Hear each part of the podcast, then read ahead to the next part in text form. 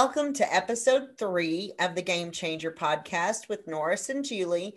Thank you for following us this week and listening and telling your friends. We have another great show in store for you today.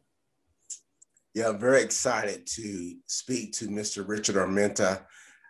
All high school friends are in track together, had some of the same coaches, interactions.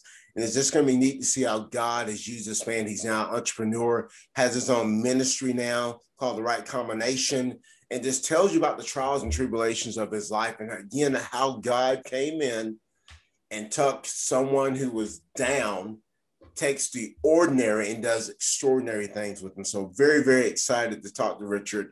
Had a great time just reminiscing. We hated the 500 days when we had to run those and we had yeah. Coach Gay. I mean, just some great memories. So we again are excited to talk to this young man.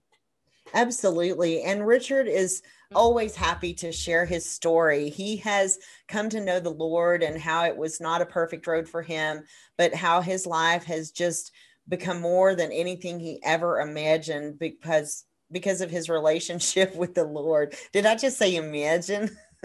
imagine.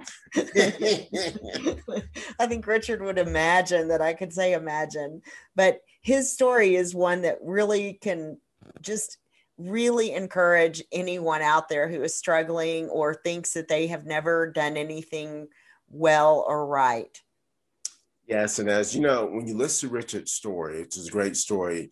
Imagine Romans 12 12, where it says, Rejoice in hope, be patient in tribulation, be consistent in prayer. And I believe that's one of the things that that Richard would tell you when you. I've met Richard, known him for a long time. He he's a very optimistic young man, but he would tell you you got to have hope.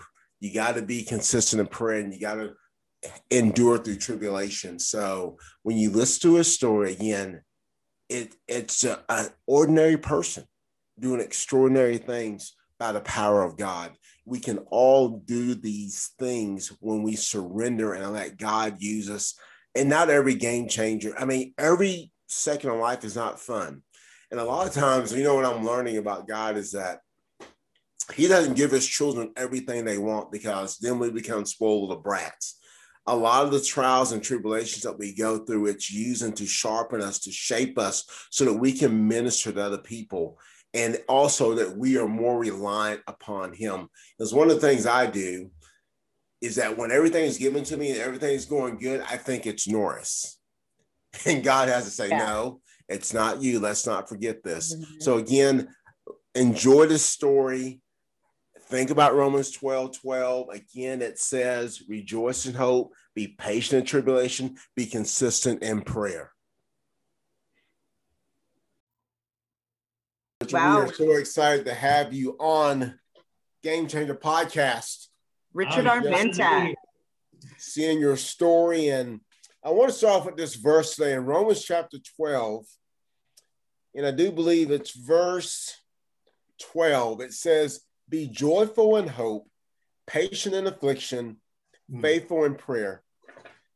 And when we hear your story, it kind of, I've been reading this verse over and over and I think this may apply to your story because your story is amazing how God can do stuff in people's lives. And we want you to tell us about that game changing moment. Um, you've gone from from a new marriage to starting your own business yeah. to preaching the gospel. I saw you doing some ministry. Yeah. So we want to hear the game changing moment in your life and how God has just transformed you and is using you to advance his kingdom.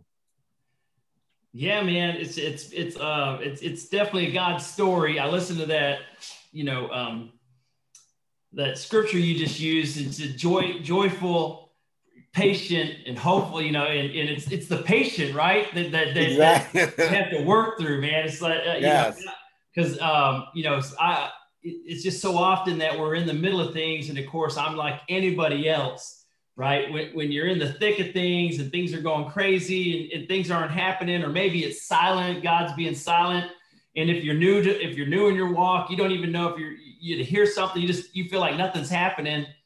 And that's just, that's that time of being patient with the Lord because I mean, you know, it's like, man, if I had to think, how patient has that man been with me? How patient has the Lord been with me? you know, and so, but um, yeah, I, I, just, man, I just think about everything that I've walked through, everything God brought me through, you know, to be blessed in the way that I am today, you know, and those every one of those little things that are that I look at game changing moments, just the way I just the way I handled, you know, just trials and tribulations in the past, you know, now I look at it, you know, and I remember, man, I remember the first time walking through a, a, hard, tough situation and knowing what I would used to do, you know, and knowing that you know, now that I'm trying to walk this new life out in Christ and knowing that it's like, okay, I can't do it that way. I'm not going to handle that, that, that way, you know, whether it be getting upset at somebody or yelling at somebody or just going out and doing my own thing and just, you know, just forgetting it and just I remember just walking through that patiently as we were talking about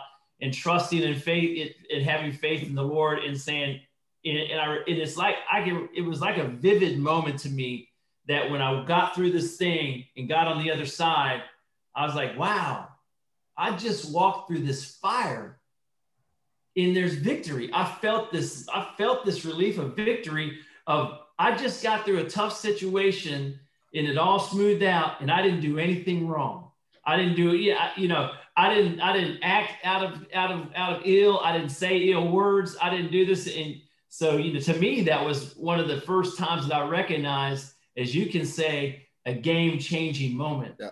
It's and like, let me interrupt you for a minute because understand the three of us went to high school together. So this story begins way back in Lubbock, Texas. Yeah, yeah we kind of need to. We got to fill everybody in here for a second because we're yes. just jumping right in, which is what one thing we always want to do. We know that nobody has time for chit chat and yeah. so we always just jump right in. But we have known each other for an awful long time, and you know, you guys are rock stars. You've always been rock stars. People have looked up to you and watched everything you did. Y'all are both tremendous athletes, and at a you know golly, Lubbock, Texas. We're all from the one place in America that everybody thinks is holy crap. Why would you want to be from Lubbock, Texas? And I wouldn't it's want to be best from place. anywhere else. Amen. Amen. and I mean, just our school experiences are so different in, in what mm-hmm. we felt like at Monterey. And, you know, Norris and I always laugh about how different we saw things and and mm, not the yes. way people expected us to look at things. You know, I was mm-hmm. kind of the liberal one and he's always Mr. Conservative. So, mm-hmm. uh, Richard, we're just so glad you're here, and we just yeah. love you, and we're so so thankful and grateful that you are sharing your story and it's such a successful one and you're such a handsome nice fun person yes. to be around and and you know people are just drawn to you so i just know that you're just on such an amazing path and your wife barbie is just a doll I, well i didn't mean it to come out like that but she is barbie. doll. very good so, so Richard, we, we ran track together in high school, but did not run in the same circles.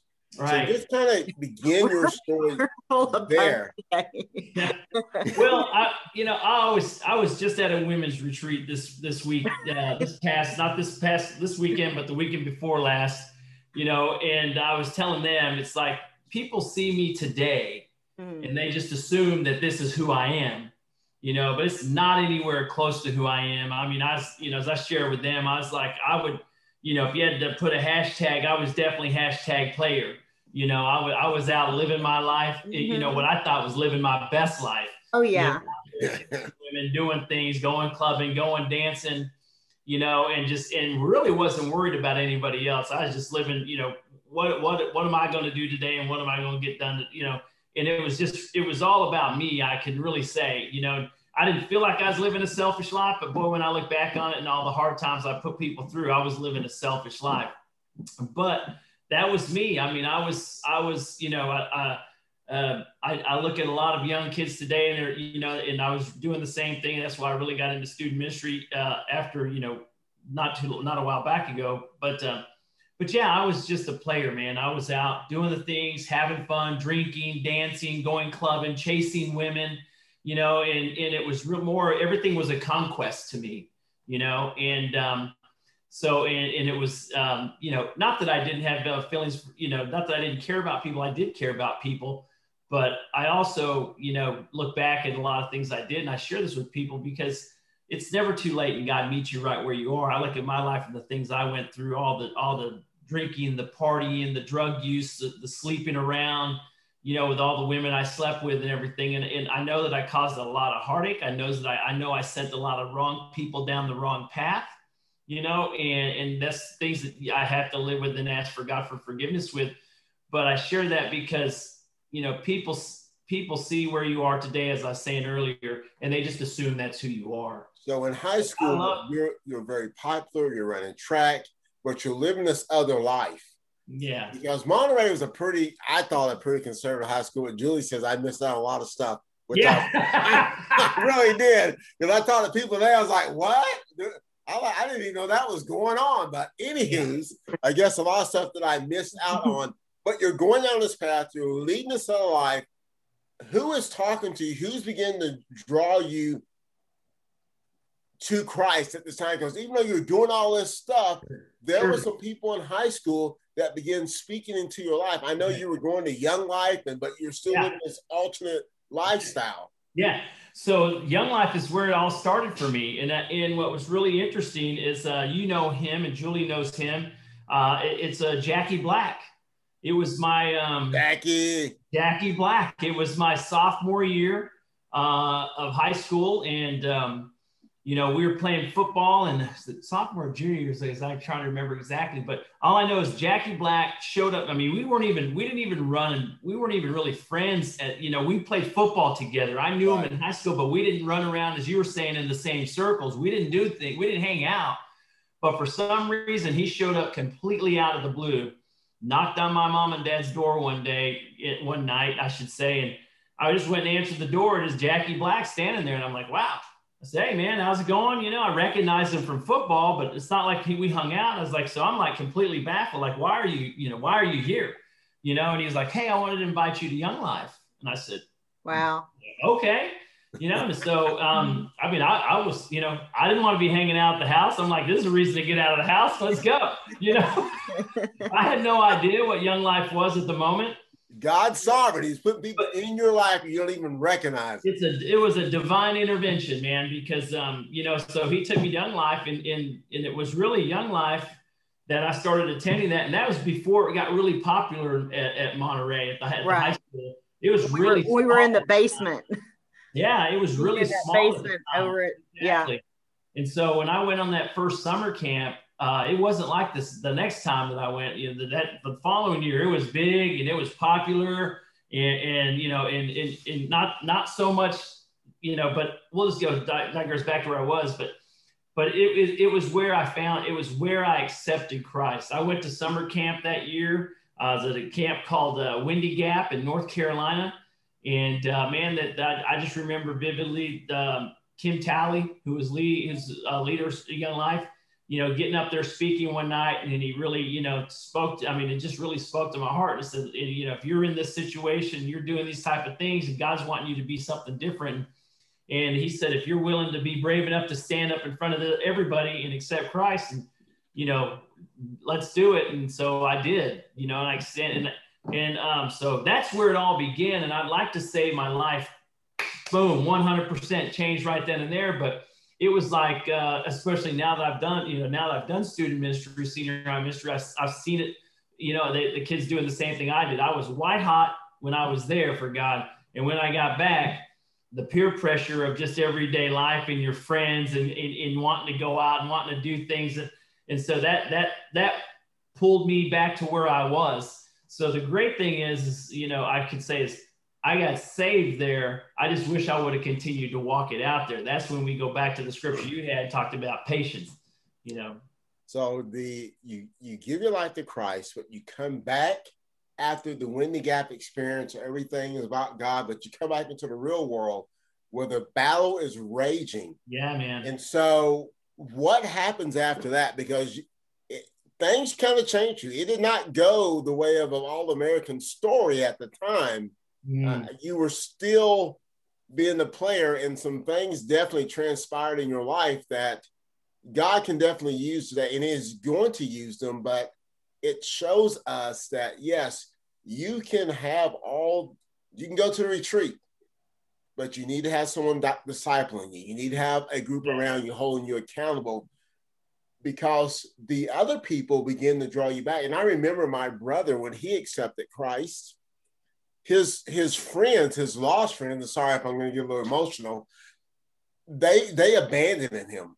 Mm-hmm. And we as believers don't do a good enough job mm-hmm. embracing them, even though they still have some of these habits that we don't mm-hmm. approve of, but we need to embrace them because his lost friends, like, okay, you're not going to drink, you're not going to smoke, you're not, we don't want you around us. And they're kind of left out there in no man's land. Mm-hmm. And I'm thinking that's kind of where you were because guess what? You found those people who oh, said, yeah. okay, yeah, you keep your Jesus or whatever, you come do stuff with us. Yeah. Oh, yeah. I had that crowd. I had that crowd anytime I wanted it, you know, and it, it, you know, to go out and just do exactly what I want to do. But it was, it, it was there was I will say there was this piece of my heart that was really wanted something different. I just didn't know how to be different. You know, my popularity at the time was pretty, you know, I felt pretty daggum popular in knowing that if I go a certain way, you know, I might lose that popularity, you know, or something. In but there, but there was still something that longed in my heart, you know, like to be different.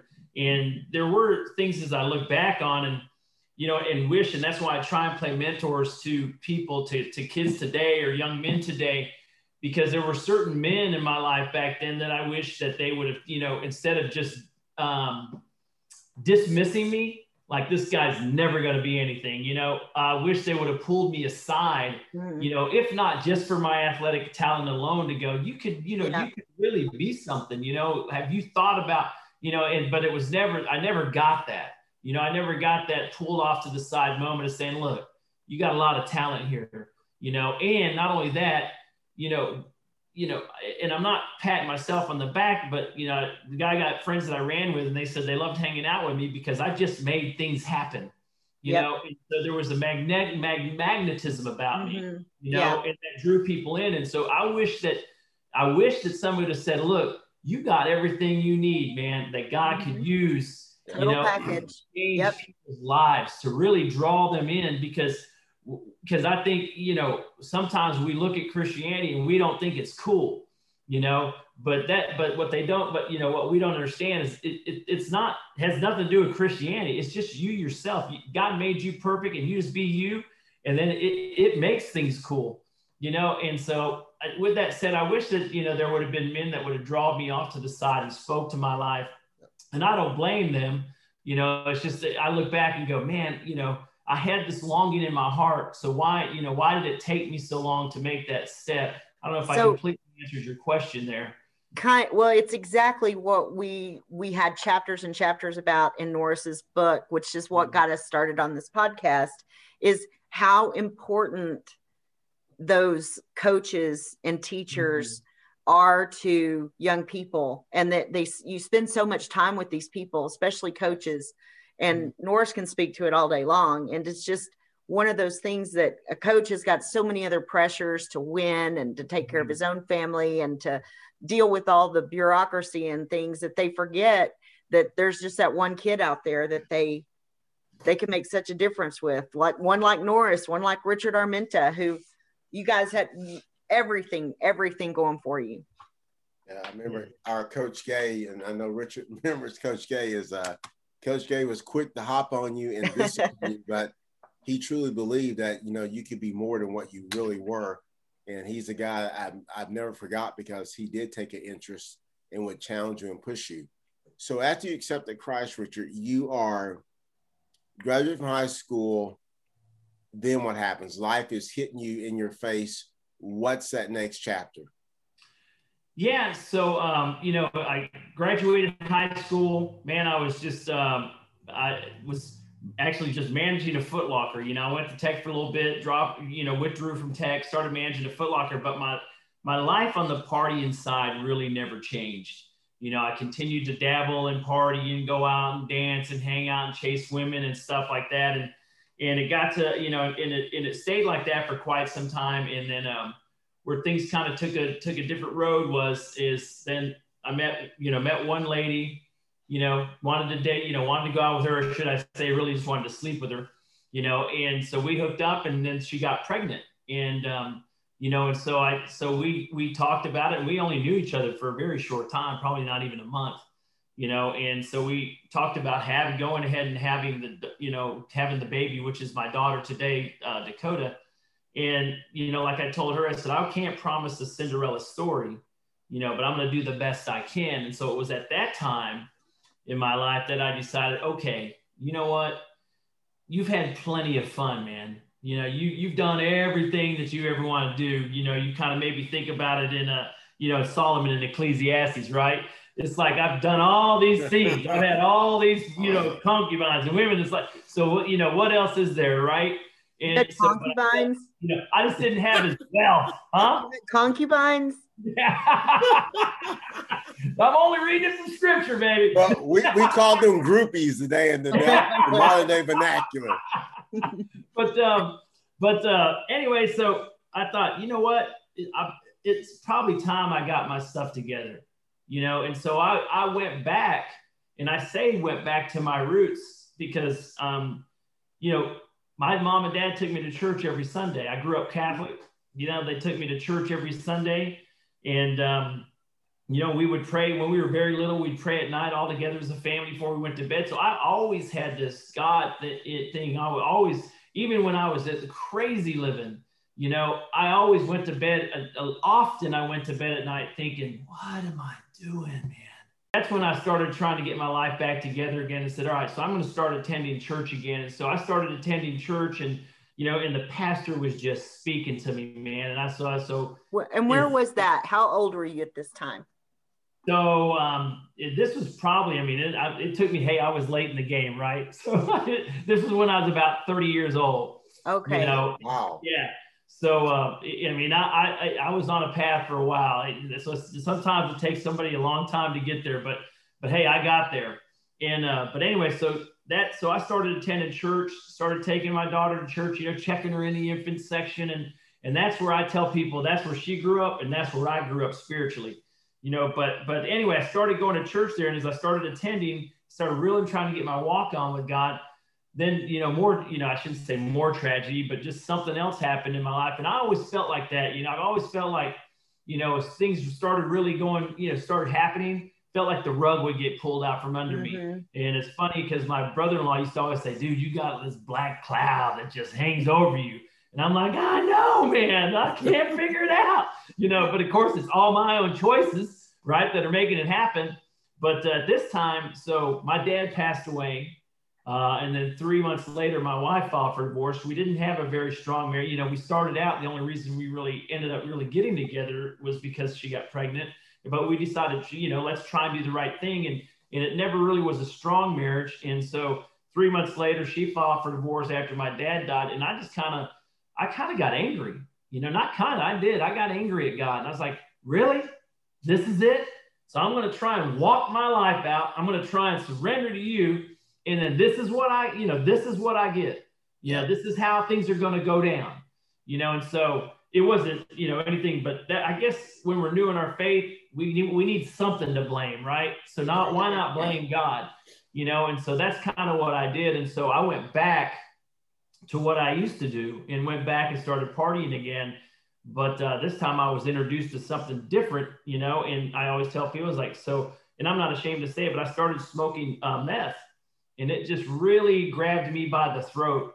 And I mean, it was, I tell people that was the darkest three years of my life. That was from like 2000 into 2003, you know, and um, it was crazy. And so it was at that time that I said, finally got to a point where I was like, okay, I can't, I can't do this no more. I can't do this no more. And so I went and checked myself into a faith-based treatment center, and I always share the name of that place because the name of it is Eternal Awakenings. Because and I tell and I, I have done interventions on, yeah, I've done interventions on people. I have I have helped pay for people to be there. I have taken people there. Uh, because I think anybody who walks through their doors, that's a divine intervention. You're you are meant to be there, and I can say for 100%, I was meant to be at Eternal Awakenings because that's where, that's where, and I was sharing earlier, and I share, share with other people, you know, where, you know, if you don't know the Bible well, Paul used to be Saul, he used to persecute Christians. And then, you know, he had a, he had a divine intervention, you know, from Christ, you know, uh, and um, and asked him why you persecuted my people, and they call that that whole scene in the Bible is called the road to Damascus because he changes his name from Saul to Paul, and that was my to me that was my road to Damascus moment when I checked in at Eternal Awakens. I walked in one man, and I walked out another. It completely changed. No more partying, no more drugs, no more sex outside of marriage. It's like this is who I am today. So, and let me tell you that understand people that during this whole time, he's still a child of God, but he's making his own choices. So God mm-hmm. lets us go down that mm-hmm. road. And everything that happens to us, and I always tell people, God always forgives. He doesn't take away the consequences sometimes. And he will use those things in our lives to shape us, to allow us to minister to other people. Because mm-hmm. God never left. You got angry, you said, I'm going to do things my way. And mm-hmm. it's amazing that you're smoking meth, but you had to with all, and I believe I know it's God to go, okay, I need to go check myself in. Mm, I need to get out of this. Yeah. That was not your flesh. That was God telling you. It was God. And the fact that I knew I wanted to go to a faith-based treatment center, those were my exact words. I need to find a faith-based treatment center. Mm-hmm. You know, and when I walked through that door, I, I literally told Carla was uh, Jim and Jim and Carla Welch owned the place, and I literally told Carla when I walked in there, I said, you know, I said, I, I'm not even sure that I'm here so much for the drugs. I said, as I am to give back what I lost. And she mm. said, What's that? Wow. I Said, That's my relationship with Jesus Christ. Jesus. And she said, so, Well, you're in the right place. Thank and, God. And Richard, I know it's not, I mean, a good place. And I know you don't have a whole bunch of Facebook pictures from that time in your life, but you know, for for a lot of people, when someone says, "Oh, I got hooked to drugs," or mm-hmm. "I went down a dark path," I mean, mm-hmm. tell tell a little bit about that. I just remember you sharing some of that with us a few years ago at that um, speaking engagement, and and just what you would do to get to get drugs, and just some of the people that you were with, and it it's so well, much scarier than just saying, "I I tried meth," and it was a yeah. terrible time. Yeah. So, well, what's so funny about, you know, it's like, is the evil one, right? Satan loves to, you know, he, he, he, uh, boy, he put, he plays the trick on you. He plays, uh, he, he, you know, the deceiver in, in anybody who's been involved in alcohol or who's been involved in drugs, they know, right? Has been, has been, I say, really been, not dabbled in it, not partied with some friends, but really got into doing it and going, you know, and is, um, that it, it's all fun and games when you start and it's always with a bunch of people and y'all are going out and you're having fun and going back to somebody's place and hanging out. But what's so funny is that it soon ends up that you're by yourself you know and, and a lot and you're doing it by yourself. Mm-hmm. and that's when you know you that something's not right. You know when you're when you're ending up alone by yourself doing these things it's no longer fun anymore. But yeah i can often remember you know being in some horrible situations, you know, and I tell people how I never ended up in, you know, doing serious time and serious jail. Like I, I, I've, I've, you know, I've had to spend my time in a drunk tank and stuff like that. You know, never got, never got in a DWI, but got, you know, in, in some other situations, no paid ticket, no this and that. And, you know, but that's all consequences of living the life of, you know, not caring about, you know, doing the responsible thing. Uh, so yeah, but I, here's, but I've always been the type of person is you know that's been an encourager, you know, and I guess it's because I wanted more for myself that I see I, that I saw more in others, you know. But I often found myself in some really dark places, you know, and sitting around and partying, and I'd be looking around the room and thinking, man, I am the only one in this room that has not been to jail for like a DUI or something, like, what am I doing? you know, it's like, my gosh, you know, and so it, you know, just the situations that I had put myself in, you know, going and buying drugs and selling drugs and all these things. And, but it was, um, but I often found these people that, and I don't know why, maybe, maybe help myself feel better. But even though I was doing these things, what's real funny is my, my job, my things like that, I still was, you know, doing life. Mm-hmm. You know, and so I would speak life into these other people, like, dude, you're better than this, dude. You're the, and what's so crazy is I'm sitting there doing this with right. them. So while you're selling drugs to like, man, you're better than this. yeah, yeah. So but, encouraging, so dope deal. I love it.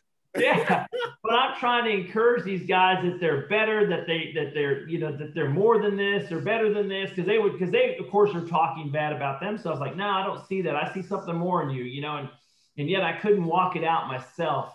But yeah, I found myself in a lot of dark places, you know, and that that God often would bring you know bring a lot as I was in there going, you know, and it would often hit me. At the time, I'd be great having a party, and all of a sudden something would come over me, and I look around going, what am I doing here? This is this is crazy. You know, I know God, that there's a lot of God protecting you and drawing you in. Like Richard, you're my child. Yeah, and I know that. Then I share the, I share all these stories. You know, and because I know that there's people out there doing the same thing. I know that they're you know they're living life they're out there mm-hmm. they're partying they don't think anything about it or maybe they do they're like me they're going to bed at night thinking what am i doing you know and god and that to me that is as you said uh, Norris. That's just God tugging on your heart. That's just God. You know, it's I often tell tell people it's like you say you don't hear from God, but when that conscience of yours, you only have a conscience for a reason.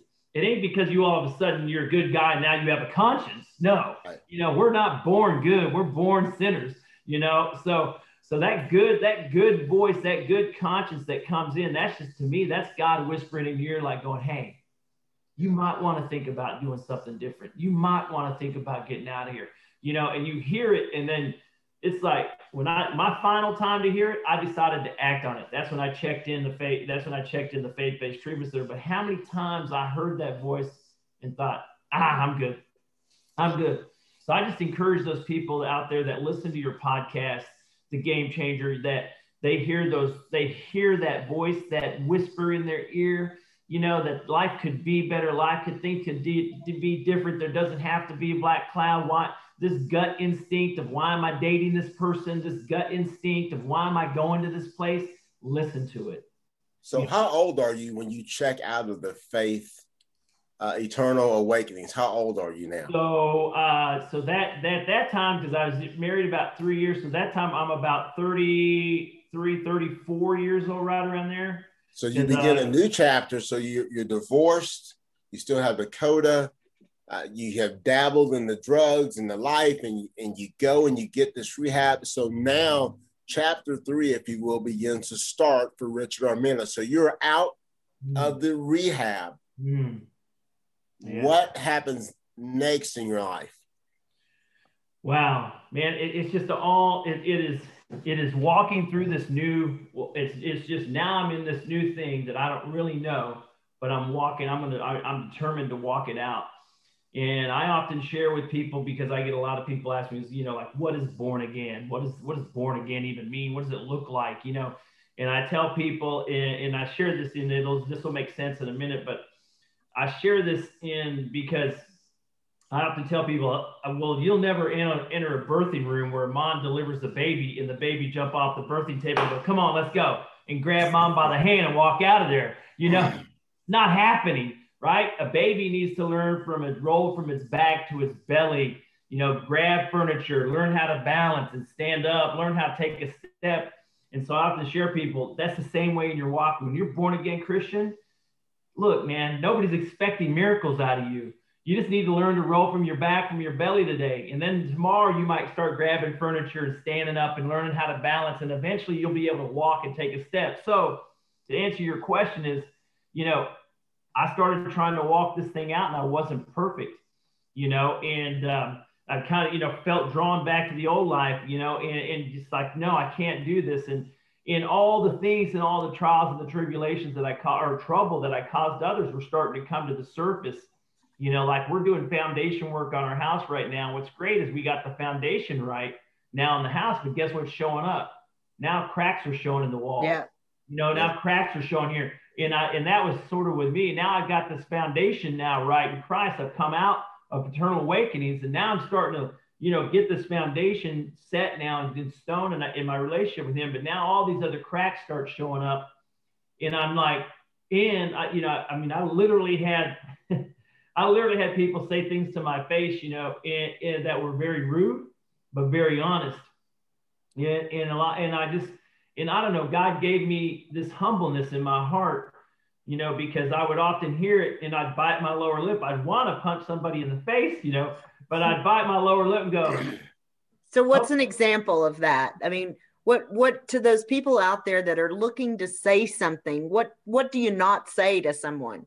Oh my gosh, man! I I got an example of um, this couple I knew, and they had a young child, and um, I pulled up in front of their house to go visit, and uh, he started this young child started skipping across the lawn, and he's looking at me going, "Look, it's the habitual liar! It's the habitual liar!"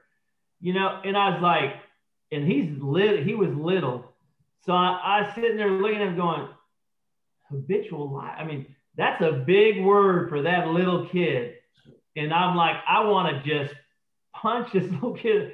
But I, I thought, well, he didn't. He didn't. He didn't hear that. he that. didn't learn that. He's heard that.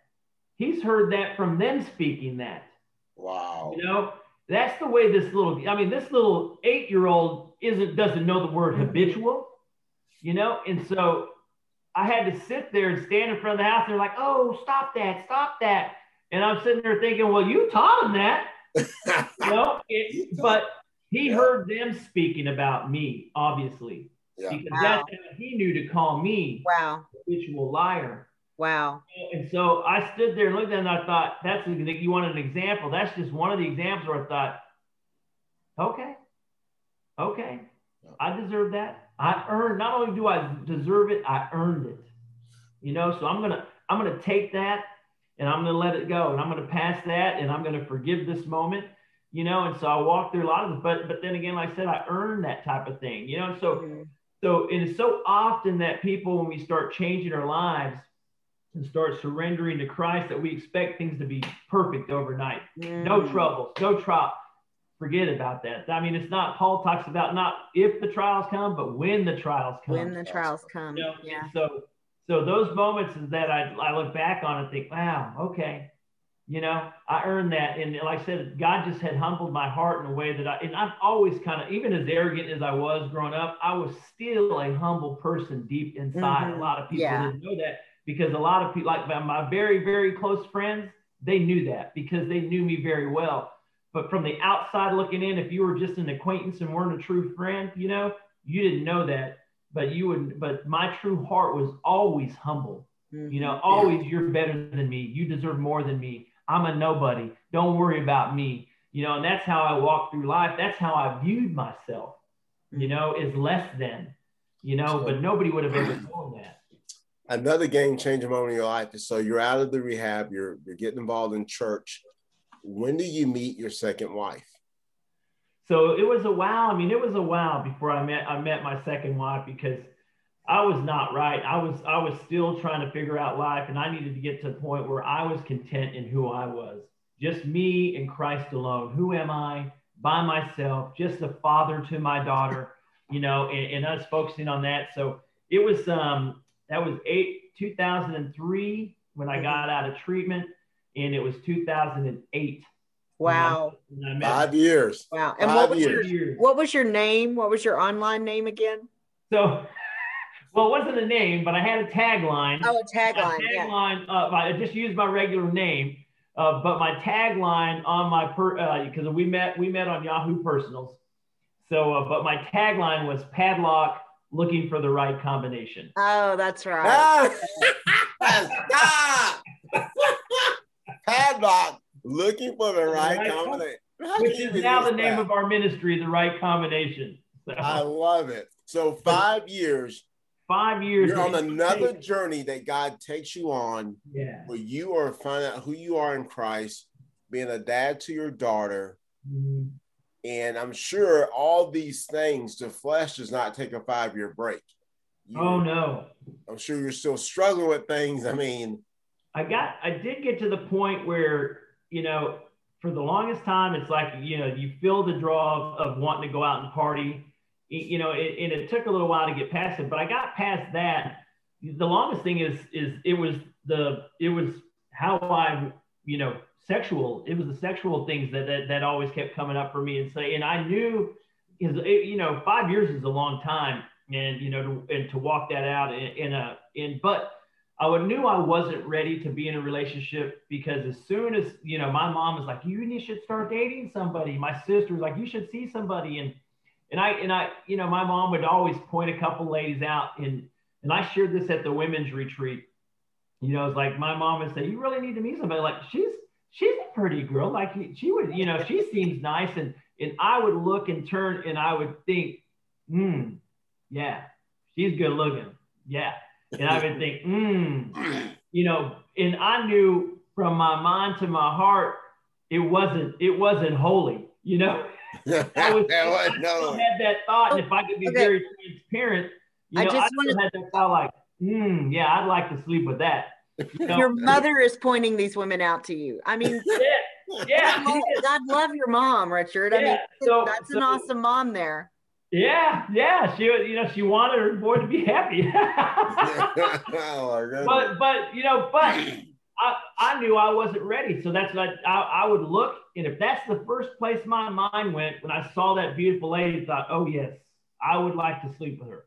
Then I knew I wasn't ready. You know, I was like, hmm, okay, I'm not ready yet, Lord. I'm not ready to get in a relationship yet. So that's why, you know, I knew it took me a long, it took me probably longer than most. And I don't know why. Because, you know, I don't ever tell anybody, everybody's journey is their journey. You know, you walk the path that God has you on. For some reason, He had me on a long journey, but it took that long to get my heart right. right. You know, and to where I did, so where I, you know, when I looked at women, I appreciated women. When I had those conversations with them, I appreciated what they said. Mm-hmm. You know, it there there there was, you know, there was a time where my eyes would gloss over, you know, when I was younger, and you're like, okay, you know, what when are we when are we going to bed? But this, but I now to me, it's like I enjoyed the conversation. Right. There was so much more depth to to having a conversation with them and getting to know them, you know. And so so I knew when I when I got to that moment, I thought, okay, I'm probably ready to start dating now. So and that's when that's when I that's when I started, you know, put my profile out there, and that's when my wife Barbie and I met in 2000 you know 2008 and and then that's when we started dating and started walking out our life and then what year do y'all get married uh well she says nobody signs up for a four-year plan but it was 2012 20 okay so god is really there is there there is a gap of time. We dated two years and and and, uh, and the reason I, and I share is she makes it sound like oh he didn't want but but I did start doing apartment ministry during that time and I had to sign a two-year contract. So when we were two years into dating, uh, me and a buddy Ben decided we were going to do some apartment ministry in a Section 8 housing in Dallas. And so we moved in there and we signed a, a contract with the community to live there for two years and serve the community. And uh, so that that added the last two years onto our dating life. But I will say this: that was another God divine intervention because yeah, you know, we we were dating and it was like I still wasn't quite sure how to be this, you know, this boyfriend that God wanted me to be because now I'd been single for so long. So now it was hard to bring somebody else into mind in Dakota's life. Mm-hmm. Right. But it was during that time, you know, that we we were dating that God started revealing himself to her. You know, and now she's now she's looking at me and now she's wanting to date me. And of course, she wants a good man in her life and now she's found one but now that she's really found this man that is willing not to sleep with her now she's questioning her values well who am i right you, you want to sleep with me yeah you know you know because unfortunately a lot of women find value in love it, it find value their value in that you know when somebody is, is attracted to them which is not bad and then wants to sleep with them you sleep together and and you find this you know, there's something that that it, it, brings across as value, validation to them, and I'm wanted and I'm needed, and you know, and so she started questioning herself during that time we were dating. And that's when God had a little divine appointment with her. And she, she shares her story about, you know, that's when God asked, you know, she felt God asking her, who are you doing this for? Him or me? Mm-hmm. And that's mm-hmm. when she had these, yes, she tells the moment in the book where she got on her hands and knees in her bedroom and, and, and surrendered to Christ and said, okay, Lord, I'm doing it for you. You know, so, so that's kind of, you know, we, so that long four years of dating, God was working you know, I don't, and she said, like she said, nobody signs up for a four year plan. And I'm not saying anybody has to date that long. You know, I will say this if you're divorced and you get in a new relationship, I would always date through the seasons. You know, I would date a yeah. year, you know, yeah.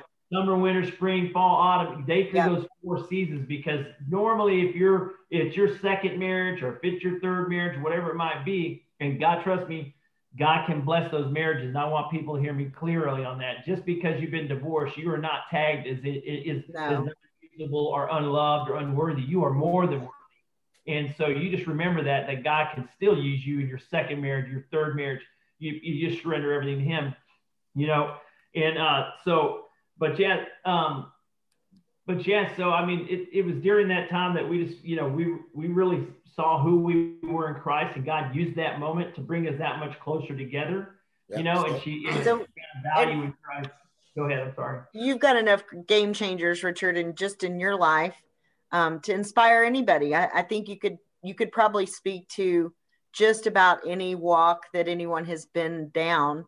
And I I didn't even realize you had done the project ministry. She froze up on oh. it. So my question to you, Richard. So the next game changer in your life, you get married in 2012. Right. And God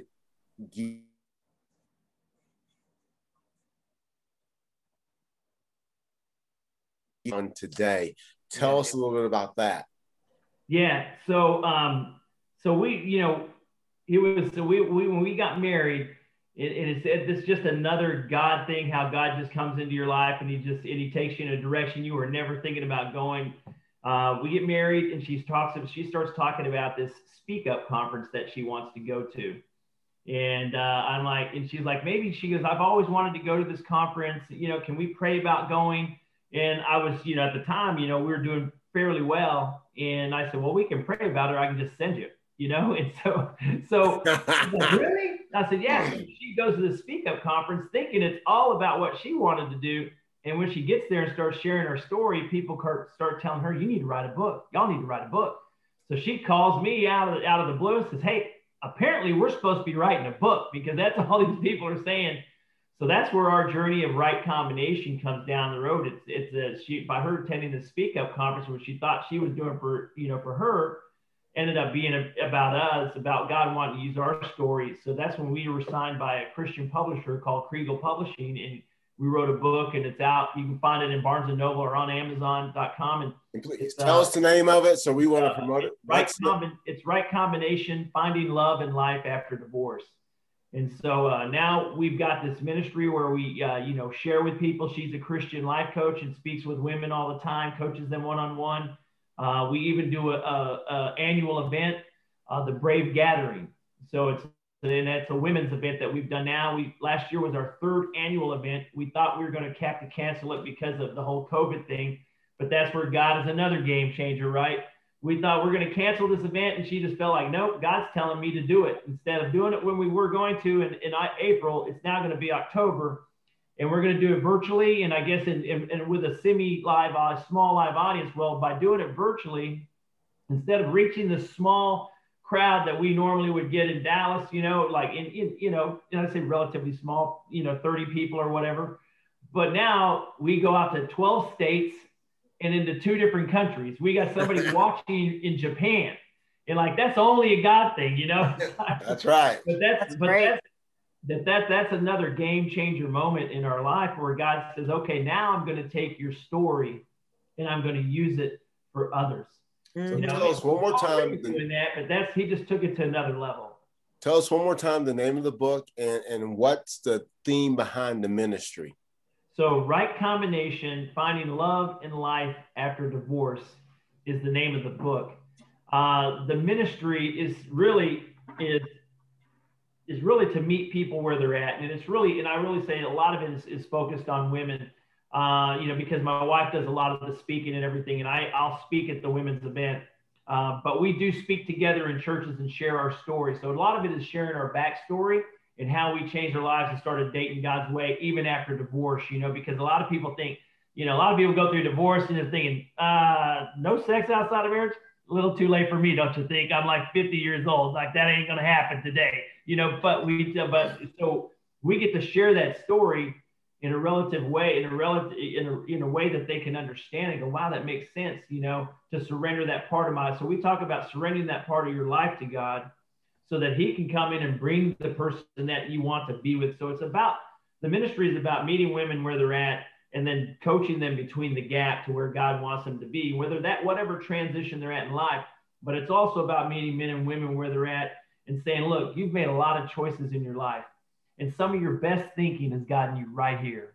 maybe it's time to hand over the reins to God, you know, and let Him have the reins and see where He takes you, you know, because He only wants, and that's what I tell people, He only wants the best from you or the best right. for you. If you really, because we, we, too many people in life look at God as somebody who's up here and not somebody who lives in here. And once you surrender Him and He comes in your heart and lives there, you know, that's where the whole thing is, and that is a game changer moment because that's when he becomes not some entity or not something or not some supernatural being. He becomes a father to you. Amen. And everybody knows that mm-hmm. if you go to your dad and you're his, his child and you go, Dad, I really need some help, the only thing your father ever wants to do is help you. That's right. Through this so you've had all these game changers from high school where you go to Windy Gap to North Carolina, go to the Windy Gap Conference, and you accept Christ. You go through this 10 year where you're still partying, you have your daughter, mm-hmm. you go through a divorce, you have meth, and then you check yourself in. You get, God cleans you up. You mm-hmm. come out, you go through this five years where you're trying to find yourself and just being a, a dad to your to your daughter. And then God puts this woman in your life. So another game change, he puts this woman in your life, and then he gives you this ministry where you can minister to mm-hmm. women and men who have gone through all this. And there's one more game changer I want to talk about before we let people go, and that's so you're working, and then next thing you know, you're starting a business. Yeah. yeah. So that and that was that was one of those things that really was a game changing moment because I remember that I was uh, at the time I was selling software for a software company that a friend of mine who I met in fifth grade. That's how long we've been friends. Wow, fifth grade. Our, yeah, our dads flew together in the Air Force, and so he started a software technology company. Well, I worked with him for ten years, and he sold the company. So I found myself in this in between moment, like, what am I going to do? You know, I mean, I I don't really know the direction. I, am not in a rush to do something, but I definitely need to do something. Well, out of the blue, the owner of Eternal Awakenings calls me. He says, wow. Hey, I got this guy that I want you to go meet and talk to. And I want you to mentor him and see if you can get him into treatment because his family's reached out to me. And so I go and I meet this, I go and I meet this man and and we start becoming, you know, I start mentoring and mentoring. Well, then he he owns a, a, roofing company and he asked me to join his roofing company. And I said, sure. You know, I'm, I'm kind of in between things right now anyway. So, you know, he says, you can do ministry and make money at the same time. So I get under his, so I get under his wing. I thought you were going to say roof. I just really thought you were going to say roof. Huh? I thought you were going to say I get under his roof. I get under his wing. He teaches me the industry. I get him into treatment. So he gets he gets he gets God in his life. He gets sober, and I learned this. I learned this industry now to it to a point where I'm so grateful to to you know the God divine you know appointment with that that whole scene that allows me to now become an entrepreneur and start my own business. Wow. You know, it all, uh, it's so funny because my wife often says, right? She also she often tells me, you know, Richard, every time you start serving others, every time you go out and do ministry, your phone rings and you get business. And it's yeah. the truth. Yeah. And it's the truth. You know, and it's just, and, I, and so I often tell people, it's like you can't outgive God, man. Amen. Yeah. I mean, you can't outgive him. If you go do something and you serve him, God is going to bring it back to you exponentially. Yeah. You know, it, I mean, it, it is, I mean, it is what it is. Uh, you just can't outgive that guy. You know, and I, I often tell people God really only wants two things from us. Mm-hmm. You know, after accepting his his uh, you know, well, three I'll say. First, accept his son as your Lord and Savior. But after that, the only two things he really wants from us is he wants us to be obedient and available. Obedient is tough. And I tell people follow him and be obedient to what he's what he's asking you to do and be obedient to Christ and be obedient to the to, you know to the word. That's tough stuff. But it's not even half as hard as being available. Yeah. Because we can be Christians and we can be walking this thing out, but when God says, "Hey, I need you to go talk to this person," you're like, "Oh man, ah, I don't know if I can go talk to this person." It's the availability that I I see people struggling with the most. You know, making themselves available to go share with us. But I'll tell you, once you get outside yourself and you start being available to go speak to others, to go serve others, it's amazing how much you get filled up. I can tell you every time I go to help somebody or share with somebody or be with somebody, you know, just mentor them or encourage them, I walk away from the situation going, I don't know who got more out of that, me or them, because I feel like God just blessed me immensely. And here I was helping, here I was serving them. Mm-hmm. Well, you know, the verse is perfect today because first all, I want to thank Richard for coming on and being available to tell people about the the game changing moments in your life because everyone thinks that everything's going to fall out perfectly. And that's not how God always works. That He still has some stuff to work out in our lives, and He and everything we go through is for His glory. So it says in Romans 12, be joyful. Even when you're going through the tough times, we yeah. know that we are redeemed, that we are, it's something better, that this is not our home. We're just journeying through. We're aliens here that God has gone ahead of us and has a place prepared for us that we are redeemed and we win. Amen. It says, be patient. You know, we are living in a world where, you know, we're mad if we go to McDonald's and they don't have our food out to us in two seconds. I mean, that's just, yeah, you, know, you gotta be patient walking. I mean, five years of not dating. Uh, mm-hmm. And then another four years waiting before you get married. And then another oh, how many years where you started your business, being patient, trusting God that He's working things out, mm. and then being faithful in prayer because God wants to communicate with us. There's a lot of times you don't even know what you want. Yeah. I understand we have a Jesus sits at the right hand of Father and he intercedes for us every yeah. single day. Mm-hmm. And then you talk about how you are pouring into people, what your ministry, the marriage ministry, and then using your company to minister, helping people out, being hospitable, and being able to speak the gospel into people's lives. Mm-hmm.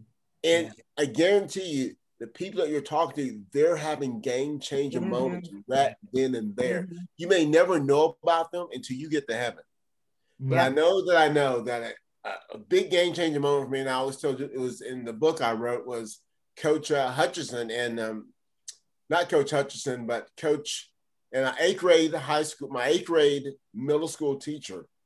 Mm. What is his name, Joe? I've been hitting the head so many times, but the English teacher was Coach Hutchison. The one that taught Coach, the diagram sentences. Yeah, yeah, but I had a yeah. Was it Coach Hutchison? Yes.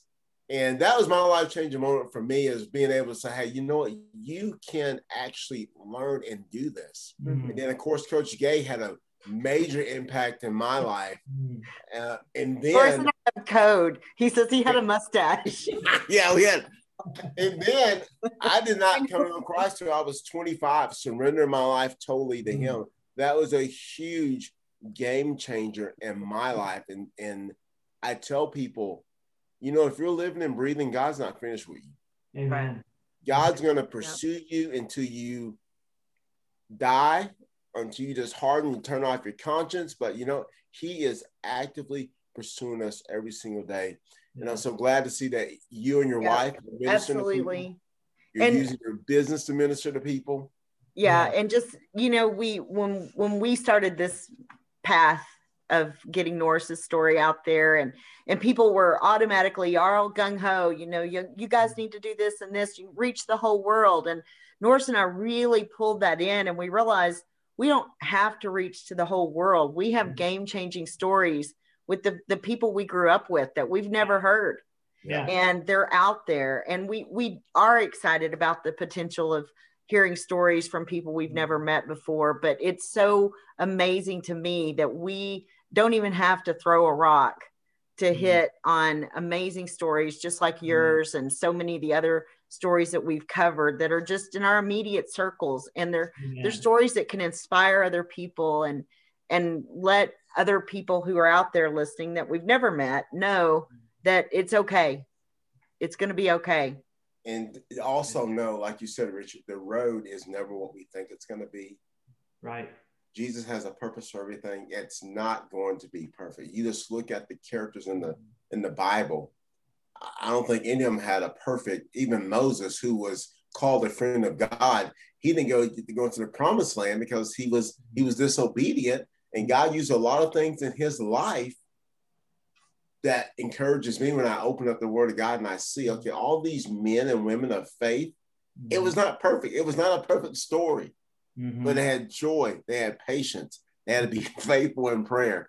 So please, Uh, yeah, I've had several people here lately that have, you know, in, in, that have, you know, talked to me about their faith, and you know, they just don't know if they have enough faith or if their faith is big enough, and you know, and I often share with them, like, man, like, you know, and I, of course, I share with them how God talks about all you need is the, the faith of a mustard seed, which is the smallest thing in the world, you know, just the size of a mustard seed, you can move mountains. But I'm like, you know, it's like you're beating yourself up too much, man. You know, I used to do the same thing. Don't beat yourself up. Just keep taking one baby step at a time and just keep taking, you just choose to be different today. Then, you know, choose to be different the next day. Just every day walking out because I said, man, I said, if you really think about it, I said, let's think about this. I said, you had Peter, right? A- Peter who walked with Christ, who gave everything, dropped everything and walked with him, served with him, saw him perform miracles, and then saw him die on the cross and was questioning and then went back to fishing. yeah, God had to find him back out on a boat fishing. I said, now, if Peter can walk with Christ, see him heal the lame, you know, give sight to the blind, raise the dead, and they and then hit, you know, and him go back to fishing, why would you think you'd be anything different? Don't beat yourself up. Just keep walking this thing out because just like Peter, God's going to meet you again right where you're at and go, You still fishing? Come on, man. Let's let's get to walking here. We got some work to get. You know, so love it. It's like if Peter goes back to fishing, why would you beat yourself up so much? And that man saw things you'll never see. You know, and, and that's why I said it's it's the ones that believe that haven't seen. Those are the good ones. Like he told like he told doubting Thomas, right? It's the ones that don't see that believe are the ones Yes. that good. You know, so that's that's that's where we're at. We have this chance to walk in faith and not by sight, and, and just keep trusting Him. But I tell you, I tell people, don't be so hard on yourself, man, because I used to beat myself up, and I'll tell you, you and, and God, and I've used and, and if you give Satan a, a, a, a you know toehold, he'll take a stronghold. You know, and Right. so I mean, I tell people, it's like don't listen to the lies that Satan speaks over you. You know, you're you are more than worthy. You are better. It doesn't matter what you've done. He can still use you. He'll meet you where you're at today. He just doesn't want to leave you there. That's you know, right. and, because he's got plans for you, like you like like Jeremiah 29 says. He he knows his plans for your future. You're going to prosper. You just haven't seen it yet. Going back to what you said, being joyful in these moments, but patient for it to come you know and so, and that's that, that to me i look at my life right now my life has been ever since i surrendered to christ everything completely it's all been about patience in him and understanding that he wants what's best for me you know because like you said we're an instant gratification society if i can't text you and get a like in a second i'm wondering what i did wrong you know Yeah, you're right. you know, so I tell people I have to be patient, man. I mean, you know, don't beat yourself up over your over how how strong you think your faith is because you know you're not going to work your way into heaven. There's nothing you can do to get there. The work's already been done. You know, and as I share with women, you know, that because they they you know they feel like they need a man in their life to to kind of fulfill them, complete them. And I hate that Jerry Maguire thing, you complete me thing, but whatever. But I've run into him so many. It's like you just don't you know you just don't understand how beautiful you are Yeah. you just don't understand how value you how valuable you are You're already complete. Haven't you made it already just a, are you are so perfect that god has Yeah. put his thumbprint on you and nobody else is like you and there is a man out there dying to meet you and that's just a bonus. You are complete in Christ. amen A, a man or a woman in your life, that's a bonus. But Amen. you are totally complete. yeah And having said that, yeah once you And if- that person and you're if you gonna do don't find that person it's okay too that doesn't mean you can't you can't be very important and valuable without you know a partner Amen. Amen. And that's what you know, and that's how that that I walked through that for five years trying to figure out, you know, who am I? You know, and I felt like I needed this something special in my life, but it was God saying, No, you and you know, you I'm good. You're good with me. And so, and I did, I got to the point where I was content in who I was in Christ, just me as a dad to my young daughter. And and it I really had hit that moment like, if I find somebody, I find somebody. If I don't, I don't. I am content. and that who was I when am. god was laughing Yeah, that's when he was, was when, laughing. that was when God was laughing when you were making those plans because he thought, "Oh, I've got your combination." that's right. Well, people, please understand as we we get rid of the sign off, but I want people to know to be a game changer, you don't have to be this mighty person. Mm. You know, it tells us in 2 Corinthians 12 now, my grace is sufficient for thee, mm. for my strength is made perfect in weakness. Most gladly will I rather glory in my infirmities that the power of Christ can rest upon me. He mm. takes broken people who will, will be obedient and who will be available and use them in a mighty, mighty way. Amen. I guarantee you, the Apostle Paul would have a hard time getting a church job today if people read his resume, what he did before he came to mm. Christ. Oh yeah, this man was brutal. Yeah, I believe it. Gotta love that. But God's grace can't get a job at the church. Sufficient. His grace is sufficient. Yeah, yeah. Wow. No matter what you've done, no matter where you've been, you're usable. Yep. Right. And, and Richard, we thank you for being a game changer, for sharing those moments with us. You've had plenty you're still living, so God's going to give us some more. I'd like to do a follow up story here in another year to see what God. I, I believe He's going to bless your business because you, you want to use it to help people. So I would like to see uh, what else God is doing with Richard Armenta in Dallas, taking a guy from West Texas, Lubbock, Texas, and now has him in the Metroplex, living for God, yeah. being a game changer there. So look for that's Irwin Roofing. So nobody look up Richard yes. Armenta Roofing. It's Irwin Roofing. Before we leave, please, please tell us the name of your company and how to get in touch with you. Yeah, so Irwin Roofing is the name of the company, I R W I N. It's irwinroofing.net. Uh, you can just, you know, uh, shoot me an email. You go to the website, you'll find my email, cell phone number. You can reach me in that direction. Irwin is my dad's middle name, and that's why I chose Oh, wow. It. That's no crazy. Longer, he's no longer with us, and um, and I, I, I, I, you know, I used it to set a legacy for him because he he did never get to see the game change and happen in me. But wow. he was always proud of me no matter what. But boy, I'll tell you what, his his his heart would be bursting out of his chest right now if he was man. You know, so I, I thought that's it. I'm naming my company after my dad to carry on a legacy. You know, so Irwin was my dad's middle name, and that's why it's Irwin Roofing. Well, we'll see what happens, and we love you, Richard, and we'll we'll talk to yes, you. Richard. Yeah, I love you guys too, man. I appreciate this moment in time, and I'm proud to share it with you.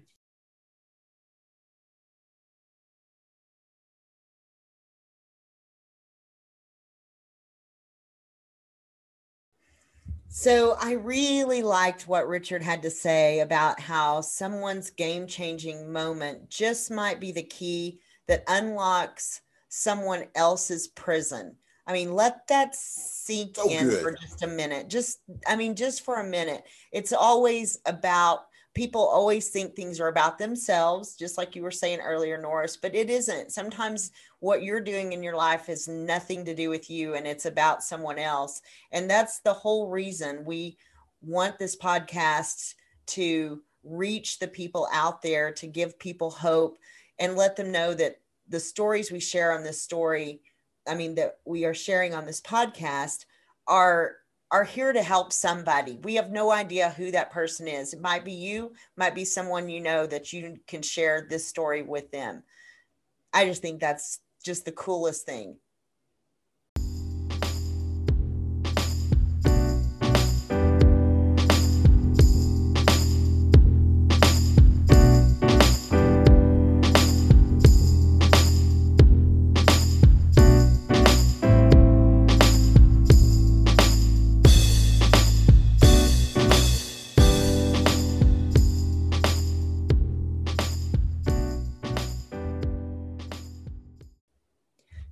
Miss an episode of the Game Changer podcast with Norris and Julie. Follow or subscribe to the show on Spotify, Apple Podcast, or wherever you're listening currently. The Game Changer podcast is produced by Hannah and Monroe Bell, with music by DJ Overflow and graphics by Andre Harrell. Thanks again for listening. We look forward to you joining us again for our next great conversation. God bless.